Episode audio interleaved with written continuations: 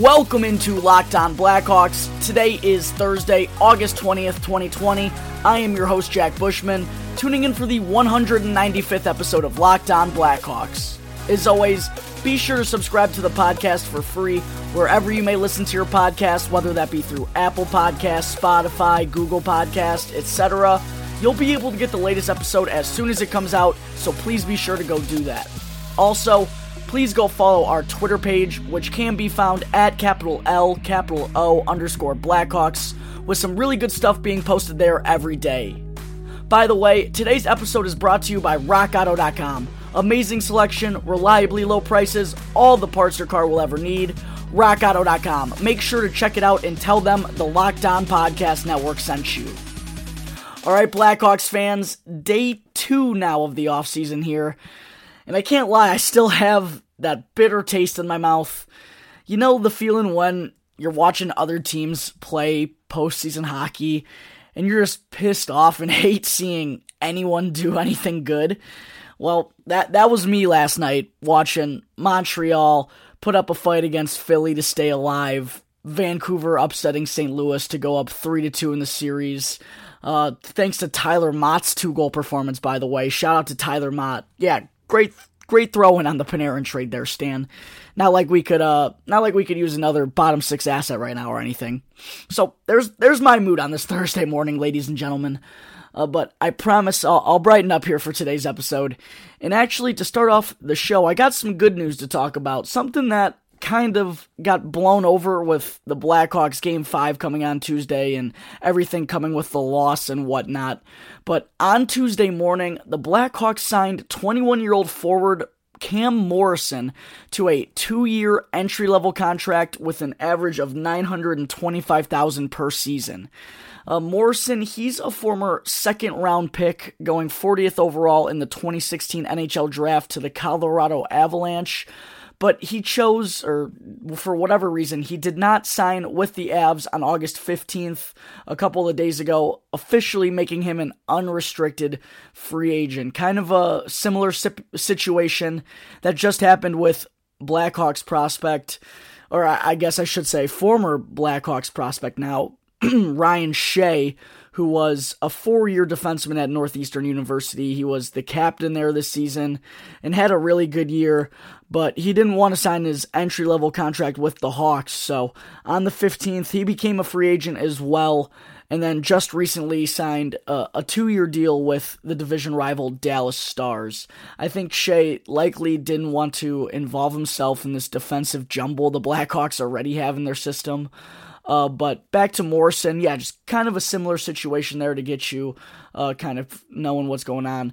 He didn't sign with the Avs for whatever reason, and the Hawks jumped on the former second round pick who he spent the last four years playing for the Notre Dame Fighting Irish, where he was a teammate of Blackhawks defenseman Dennis Gilbert from 2016 to 2018. So I'm sure the Hawks scouts got a couple of good looks at Morrison in the past while watching Gilbert. Uh, but taking a look at Morrison here, he's a big boy. Six foot two, 200 pounds, is just a 21 year old. So still some time to put on even more muscle there. And in his four years of collegiate hockey, he was pretty solid. He had four consecutive 20 point seasons, and in total, he scored 95 points in 149 games. His senior season was the best, which you always like to see out of a four year guy, and on a strong note before turning pro. And Morrison did just that. He led the Irish with 13 goals, and he also had 14 assists for 27 points in 37 games both the 13 goals and 27 points being career highs. So uh, I've seen a lot of people talk about Morrison's ability to play in front of the net and on the boards. And I've also read that he, he's a pretty solid stick handler for his size, which is something the Blackhawks are certainly missing in their lineup right now. Not a lot of uh, players with the combination of skill and size in the Blackhawks lineup.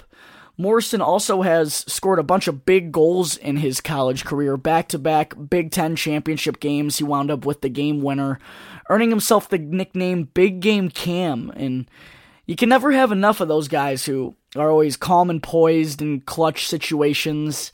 And it sounds like Morrison has earned that nickname in those moments in the past, so that's definitely a plus for the Blackhawks. He was also named to the Big Ten All Tournament team and the NCAA Northeast Regional All Tournament team as a junior in 2018 19. So he's a proven big game player, and the hope is that if all goes well in his development, then maybe he can be doing those same things with the Blackhawks down the road. Overall, for a former second round pick, these numbers for uh, playing in college hockey, they're not great, but I have to admit, I really like Morrison's combination of size and skill. The Hawks, as I said, they don't have a lot of that in their prospect pool or on their NHL roster right now. So a guy like Morrison could really help that forward group with some size somewhere on uh, somewhere later on down the road. Look for Morrison to start next season, which will be his first as a professional, down in Rockford with the IceHogs to start working on some adjustments to the speed of the game and whatnot uh, because I, I, think this guy has some solid bottom six upside to upsides to him. Ah, tongue twister there.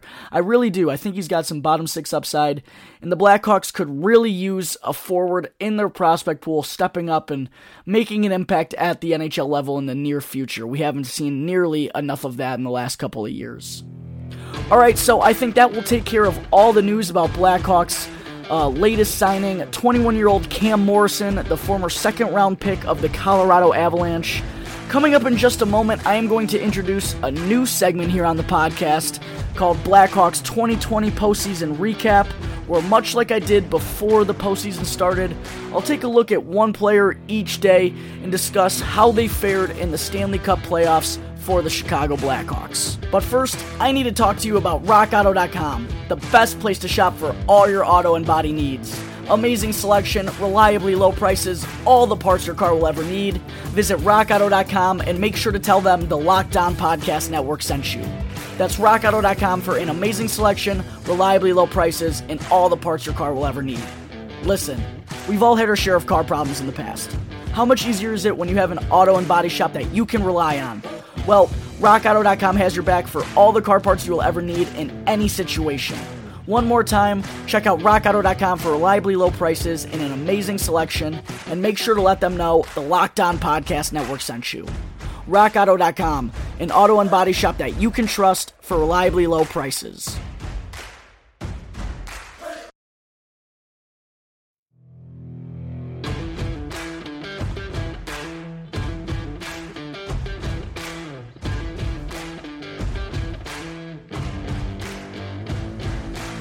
This is the Locked On Blackhawks podcast, part of the Locked On Podcast Network. Your team every day. Thanks for listening today. I am your host, Jack Bushman. Be sure to check out my personal Twitter page at JackBushman2 and my Blackhawks Twitter page at Talkin' Hockey for all the latest Blackhawks news and updates. Also, be sure to subscribe and follow Locked On Blackhawks for free wherever you listen to your podcast and also on Twitter to get the latest episode as soon as it comes out each day. All right, so we just finished talking about the Blackhawks signing 21 year old Cam Morrison to a two year entry level contract on Tuesday. Now it's time to debut our new Blackhawks 2020 postseason recap segment, starting with one of the two guys who led the Hawks with nine points in these playoffs, the captain, Jonathan Toews. So early on in these playoffs, Toews was having his way on offense against the Edmonton Oilers. Game one, right out of the gate, Toews picks up a three goal game, two goals and one assist, two power play points, one goal and one assist. And that top line of he, Dominik Kubalik, and Brandon Saad were really impressive. They had 10 points combined between them in game one versus Edmonton to lead the Hawks to that big, big, big 6 4 victory to take an early stranglehold on this series. Now, in game two, he was held off the score sheet, and the Blackhawks ended up losing that game. The Oilers were able to even up the series one apiece. But in games three and four, Toews was back on his game, picking up two points in each of those contests, including a huge game winner in game three in the closing seconds. A redirect, kind of a lucky one, off of Ethan Bear. Uh, the shot from Connor Murphy changed direction a couple of times, but two goals on uh, in that game for Toews, including the game winner, two assists in game four, and the Hawks were able to upset the five-seeded Oilers three to one in the best of five qualifying round series, thanks to the play of that top line. And Toews himself, he finished with four goals and three assists for seven points in those four games. Just a tremendous showing by our captain, leading by example both on and off the ice. And as usual, Johnny was also solid in the faceoff down this series. He's just such a good, complete player. And during the regular season, he was a top 10 guy in the faceoff department, so he's always good there. Something that really Blackhawks fans, I don't think, give him enough credit for. He's always consistent there, even against some of the best in the league. And while his offense has kind of been lackluster uh, in the last five years, we've seen him be better the last couple of seasons, but those face-off numbers they they've always been consistent, and I think uh, Johnny still one of the more complete players in the entire National Hockey League. So, yeah, good to see that he was looking sharp in all facets of the game in that first round series against Edmonton. And we were hoping that the top line would be able to continue to do the same and have success like they did against Edmonton in the first round against the Vegas Golden Knights. And I wish I could say that that happened, but uh, sadly, Vegas was able to shut down Toews and that top line in the five games between these two teams. Toews only had two points, one goal, and one assist, and he only had seven shots on goal total in those five games, compared to 12 in the four games versus the Oilers. So, not only did Vegas shut down Toews, but they also kept both Kubalik and Saad quiet for the most part, especially at even strength. That trio only had one goal at 5 on 5 in the series, and it came in game 5. Not nearly good enough for the Blackhawks early on to have a chance in the series, and that's why they were down 3 0. Toews was also a minus 5 in the series, and I talked about in the episodes before games 4 and 5 about how the Hawks' top line would have to outplay Vegas's, and they weren't able to do that in those big games either. And it's one of the main reasons why they lost the series so early. Um, just not able to get anything going offensively against a sound two way team like Vegas. They're good all over the place, deep defensively. All four forward lines can do a bit of everything, and then two number one goaltenders. So the Hawks just kind of ran into a freight train as a team. And uh, Toews, I'm going to say he needs to do more, but at the same time, Vegas is really good possession wise, the best team in the NHL during the regular season in shot attempts against per game. And they shut down Toews in that top line, so I got to tip my cap to them. They really did their part in taking Jonathan Toews and Patrick Kane and those big name players out of this series, and they were to make the depth players and the role players of the Blackhawks beat them. And when that's the case, it's probably not going to go too well for the Chicago Blackhawks.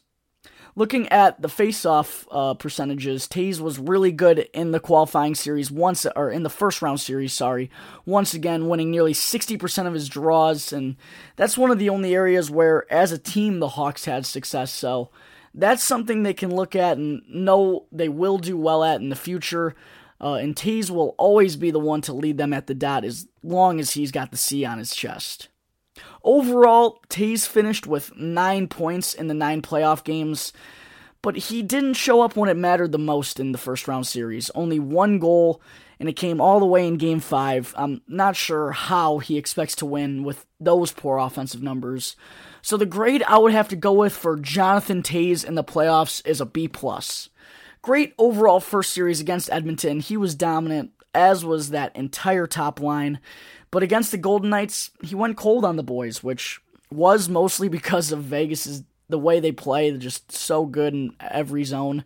Uh, but Johnny, he knows he has to do more offensively for this team to have success, and he was also not good possession wise. He was on the ice for a lot of goals against, so it's hard for me to give Toews an A on his performance this postseason. So that's why I'm going with a B plus.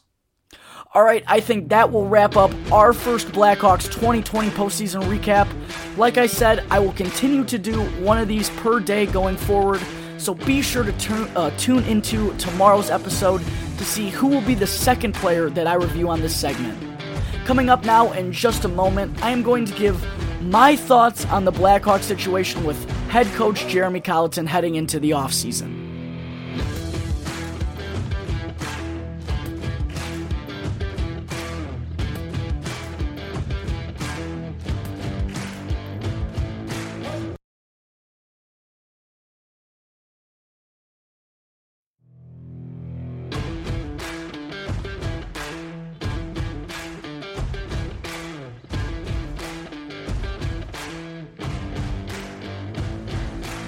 This is the Locked On Blackhawks podcast. As always, I am your host, Jack Bushman.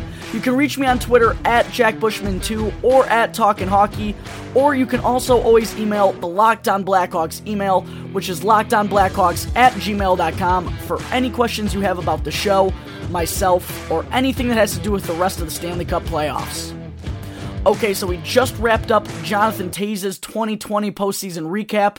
Now, I wanted to be sure to quickly give my thoughts on what's going on with Blackhawks head coach Jeremy Colliton. So, first, just to be clear, I want to say that if the Hawks do not choose to fire Colliton in the offseason, then I would actually understand that a little bit. Now, I, do not like what he did in these playoffs. He kind of threw Adam Boqvist and Duncan Keith under the bus in the first round series in a post game interview, talking about their lack of communication and whatnot. And we heard Keith kind of get a little upset about that. Uh, and we also saw Toews kind of give the coaching staff maybe the cold shoulder a little bit. I don't know. Toews isn't really a guy to do that, but it's definitely a possibility when uh, he was forced to play with John Quenneville for 10 minutes in an elimination game. Um, but Colliton, he also just made a ton of boneheaded moves not using the matchup advantages to his team's favor. As I said, playing John Quenneville in these playoffs over Dylan Sikura, who was probably more deserving. Not probably, he was more deserving. Really good training camp. Um, and then he Colliton also gave Alex Nylander probably too big of a role, in my opinion, at least. He also uh, misu- uh, did not utilize the power play correctly. There were just a lot of things that Jeremy did wrong. I, I will be honest, he wasn't great. And I'm not going to make excuses here, but he is still a younger head coach, not a lot of NHL experience still. And the roster in front of him was not capable of beating a really good team in the Vegas Golden Knights. They weren't matched up to have success against that team. And to me, that's Stan Bowman's problem first. I think Stan does have to go in this offseason. We need new faces in the front office, a fresh set of eyes looking at things. And while I do think that Stan has done an alright job trading for some depth pieces, some guys like Slater Koekkoek, Drake Caggiula. He's he's flipped some guys and made the most of those opportunities, but he's completely ruined this team with some of the big name trades in recent history. Teuvo Teravainen gone, Artemi Panarin obviously. There's been a lot of bad trades. The Fleischmann and Weise deal, giving up Philip Danault. Tyler Motte's looking really good up in Vancouver right now. We traded Trevor Daley after just like 20 games or whatever, and he goes on and wins back-to-back Stanley Cups with the Pittsburgh Penguins. So yeah, I mean, Bowman, he has to be held accountable for those decisions. They have really cost the Blackhawks in the last five or six years or so. No real playoff series victories since winning the Cup in 2015. You can't really count the qualifying round against Edmonton because had the regular season been played out as normal, the Hawks would not have made the postseason.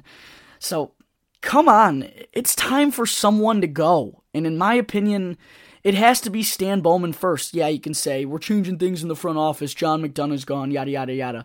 But let's make the guys who have a real say in the performance on ice, and that starts with Stan Bowman first. I think it would be completely unacceptable for Rocky to let things stay the same and keep both Bowman and Colliton. And I, wouldn't complain if both of them were to go in the offseason. But in my opinion, I think the Hawks will keep Colliton for one more year with this roster and see how things go in the 2020 2021 campaign and then kind of reassess things from there. Alright, so I think that is going to wrap up Thursday, August 20th episode of Locked On Blackhawks. Thank you again for tuning into the show, and be sure to subscribe and follow the Locked On Blackhawks podcast for free right now on your favorite podcast app, and you'll get the latest episode as soon as it comes out every day. And after the show, ask your smart device to play the Locked On NHL podcast for all the latest news from all the teams still remaining in the first round of the 2020 postseason. Thank you again for tuning into today's episode. As always, I am your host, Jack Bushman. You can catch me on Twitter at my personal account at JackBushman2 or my Blackhawks account at Talkin' Hockey for all the latest Blackhawks news and updates. For any questions at all regarding anything related to the Locked On Blackhawks podcast, you can always email lockedonblackhawks at gmail.com or call 708 653 0572 to leave a voicemail. So until tomorrow's episode, thanks again for listening to the Locked On Blackhawks podcast, part of the Locked On Podcast Network. Your team every day.